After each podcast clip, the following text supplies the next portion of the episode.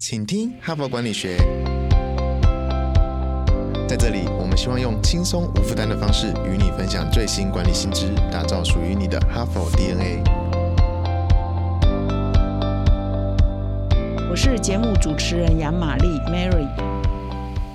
各位听众，大家好！今天又是星期一哈，又是新一周的开始。那么在节目的一开始呢，我要推荐给各位读者，我们自从两年多前开始举办《哈佛商业评论》的个案教学，因为我们每一期杂志上都有一篇啊《哈佛商业评论》的 case study 短个案。那我们从两年多前开始呢，就邀请老师呢来为我们的读者呢授课哈，来教这个哈佛式的个案哈，来进行实体的授课。那现在呢，我们已经进入第十期的课程哦，因为我每一期呢是三个月为一期，那每一期呢一共读六个个案哈。那哈佛大学的商学院的毕业生呢，你要拿到一个哈佛商学院的 MBA 呢，必须读五百个个案哈。所以我们也算过了，如果你跟我们哈佛商业评论的开的这个课程呢长相左右的话，要二十年呢才可以抵一个哈佛商学院的 MBA 哈。所以我们这开课呢到现在为止呢，每一期都满班哈。口碑也都非常的好，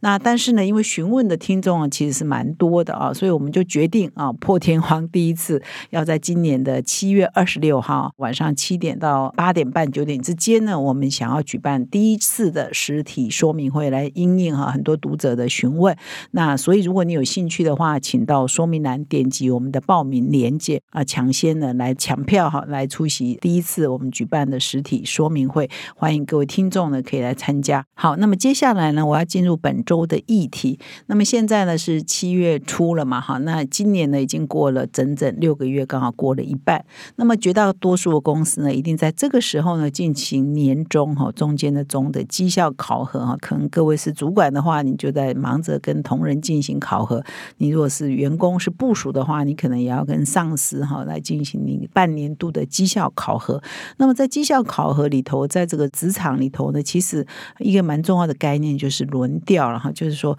到底呃一个人在一个职位呢要多久哦，或者是有没有必要呢？他在这里做的很好，有没有必要给他换一个位置呢？从 A 部门调到 B 部门，从业务去做，比如说行政，或者是做开发，或者是做人资啊，或者是做其他的部门，或者是财务呢，跑来做业务哈等等啊，各种不同的部门的轮调，到底对一个个人的发展有什么好处？又是对一家公司的人才的培育？跟养成，以及未来的这个这家公司的能力的培养跟业务的开发，又有什么影响呢？哈，所以我们就决定说，现在可能就是绩效考核的旺季嘛，哈，所以我们这一周呢，就选择绩效考核里头一个很重要的主题，或者是人才培育里头很重要的主题轮调呢，来好好来来跟各位呃听众做分享。那么一连好几天呢，我们也准备了好多篇《哈佛商业评论》上的好文章。那么今天呢，我就介绍第一篇文章啊，这篇文章蛮有意思哦，它叫做《到最不可能的部门找最佳的人选》哈，就是你要找一个什么人啊，你可能都没有想到那个人，可能就在你完全都没有想到部门里头，你可能可以找到你的最佳人才。所以今天呢，我来分享这一篇。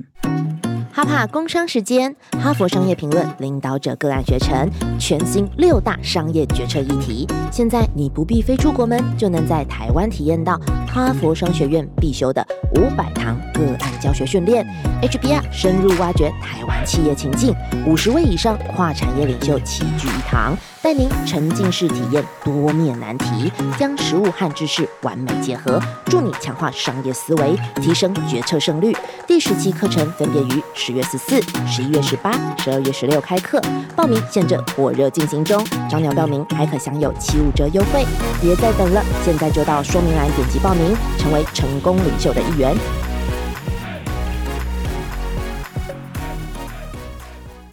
那么今天呢，我要分享这篇文章，就是到最不可能部门找最佳的人选。那这一篇文章的作者叫瑞贝卡，Rebecca。Chuck 哈，那他是一个高阶的主管教练哈，他专门在培养领导人。那他的顾问公司呢，叫做下一步合伙哈，他是这家顾问公司的合伙人，也是创办人之一哈。所以他对于这个高阶人才的培训啊，非常的有经验。当然，对于人才的轮调啊，到底可以对一个个人或对一个组织产生什么样的效果呢？也非常有很多实物的观察，甚至是研究哈。那他服务的客户包括非常有名的阿玛中啊，或者是高乐士哈，一些美国知名的公司。那么首先呢，我们来思考一下哈，就是说我们在个人的职涯发展，或者我们在把人才要想说把它摆在哪个位置的时候，其实我们是不是通常都有一个概念，说把它放在他最擅长的部门哈，就是发挥他的强项啊，你就是把人放在他的强项的部门哈。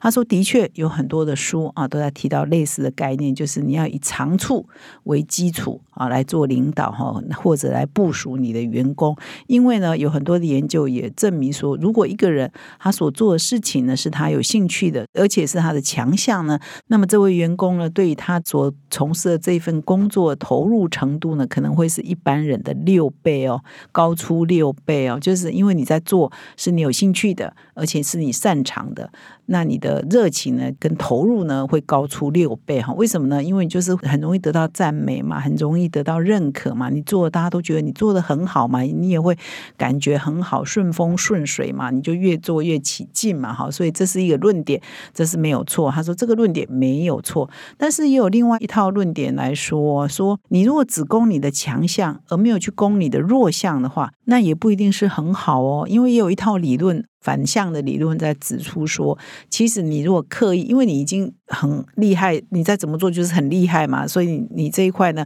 强化当然是很好。可是如果你刻意去培养，并不是自己呢与生俱来的技能哈，或者是你你原来就具备的强项的话呢，你可能也会丧失哦。因为去辅助哦，你去培养这个你并非与生俱来的技能，是有助于你达到成为卓越领导人的条件跟这个训练哦。他就举了一个例子，比如说网球选手的例子哈，这个我没有在打网球，我不知道哈。就是说，我不知道各位听众有没有在打网球。他说，如果你要。当一个很棒的网球选手，你如果只擅长你的强项是正手拍，你如果只会这一个的话，你就不会。变成好的网球选手，因为呢，你必须要锻炼你的反手拍啊，反手拍是你本来比较弱技能。如果你只会正手拍，你反手拍没有把它强化哦，它本来不是你的强项，可能也不是你喜欢这样子打的。可是你本来比较弱技，你也要把它补起来，你才有办法变成一个很杰出的网球好手。所以其实轮调就是符合这个元素嘛。你原来业务做得很好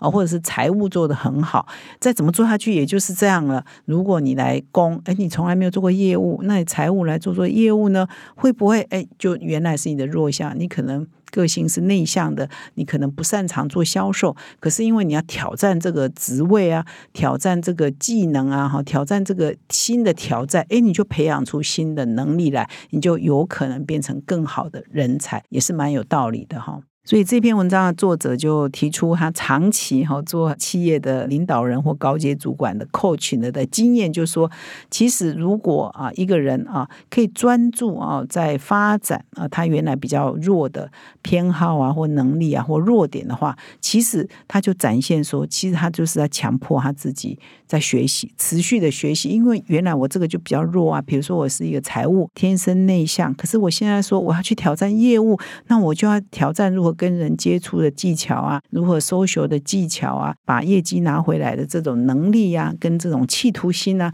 他就是在学习嘛，他就是在持续的发展嘛。我们一两周前的一个主题就是终身学习者就是最佳人才嘛，所以你持续挑战你的弱点，你就是持续在学习，你就是永远处于一个学习模式的人才。那当然，你就会培养出更强的领导技能。所以呢，他这篇文章就举了很多公司的例子啊，就说，哎，很多公司其实。就是用不断的轮调人才呢，来达到他培养高阶领导人的这个目的哈。比如说，他就讲微软跟这个苹果哈这两家很棒的公司的例子啊。他就说，比如说目前这两家公司，在他写这一篇文章的时候，这两家公司的人力资源的负责人呢，其实以前都从来没有在 HR 部门工作过哈。比如说，苹果的人资长呢，他是来自于苹果的全球销售跟营运部门啊转调过来的哈。那微软的这个人资长呢，也从来不是人资专业的哈，他它也是来自于微软的全球服务部门。所以呢，如果说哎，微软也好，苹果也好，是以相信呢，是以强项为基础的领导力做法的话，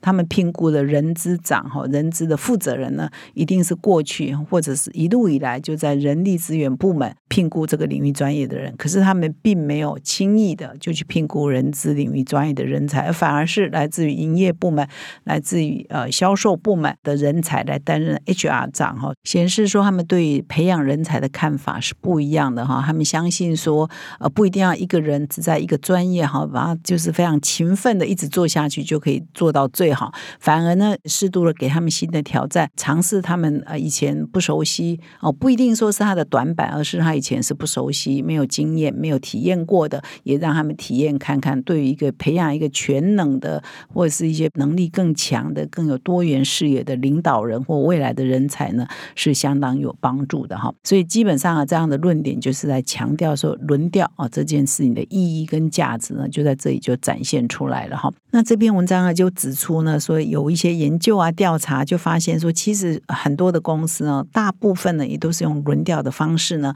来培养他员工的技能。那为什么会这样呢？刚刚讲的是说，你要强化你的呃短板嘛，或者你的弱项嘛，或者你不厉害的地方，可以让你学习。那除了这个好处之外呢，还有以下的好处：一个是说呢，它可以带来更多元的观点哈，因为你如果原来的呃职务呢一直做下去，你可能就很熟悉的，你就没有。新的刺激、新的想法，所以呢，在部门里头有一个来自于别的部门的人呢，可能大家就会觉得，哎，他有一些新的想法，因为他可能很陌生，所以他可能有 fresh eye，所以他可能就有新的想法。那所以呢，常常这样的刺激呢，对这个人是刺激，其实对一个部门呢也是刺激，可以带来更多元的观点，而不会说很封闭呀、很守旧啊、很就是习惯这样做就永远这样做下去嘛，就可以改善这个状况。第二就是说轮调呢，也可以改。善顶尖人才的留任状况哦，也可以增加他们的留任了。为什么呢？因为如果是顶尖的人才，他就是很有学习心嘛，很有挑战心嘛。如果他觉得这工作我已经做了一段时间之后，已经乏味了哈，无趣的，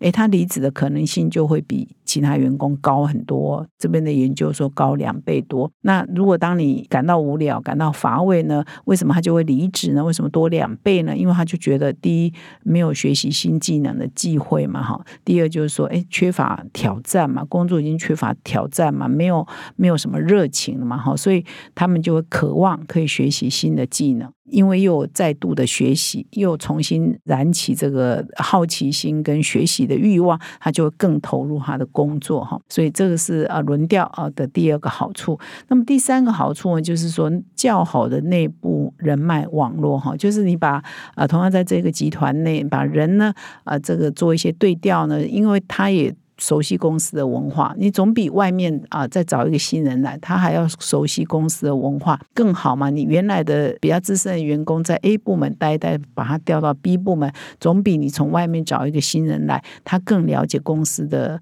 文化以及 networking 人脉网络以及部门跟部门之间沟通的一些美美嘎嘎好一些秘诀哈，所以如果你内部的轮调对你整体的人力的这个素质呢，或者是沟通的成本呢，事实上就会下降很多哈，所以这也是另外一个好处。那么整体而言呢，如果这个组织呢建立了一些轮调制度以及轮调的习惯的话，它事实上整体而言就可以增加组织的能力哈。那么这里呢就推荐了一家科技公司哦，这家科技公司的名称叫 Next Jump，下一个跳跃了哈。那么这家公司呢，它就遵循了一个人力资源的原则哈，箴言，他相信的箴言就是说，更好的我加上更好的你就等于更好的我们哈。所以他这一家企业是鼓励员工。非常呃明确的啊，写在他们的这个人才培育的这个 Bible 哈的这个格言里头，就是要不断的哈让员工呢去攻他弱项哈，在他的弱项中去发展，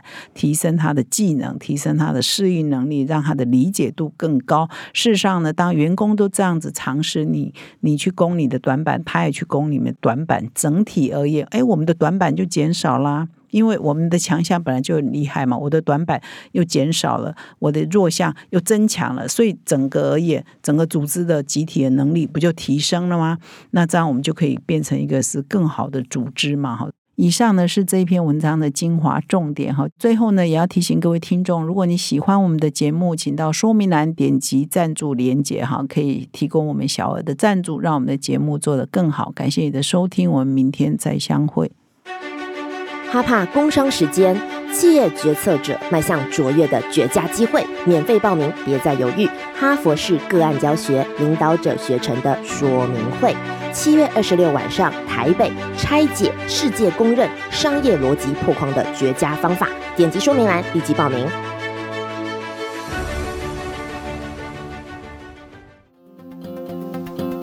现在就注册 HBR 数位版会员，每月三篇文章免费阅读，与世界一流管理接轨，阅读更多管理大师的精彩观点。现在就开始。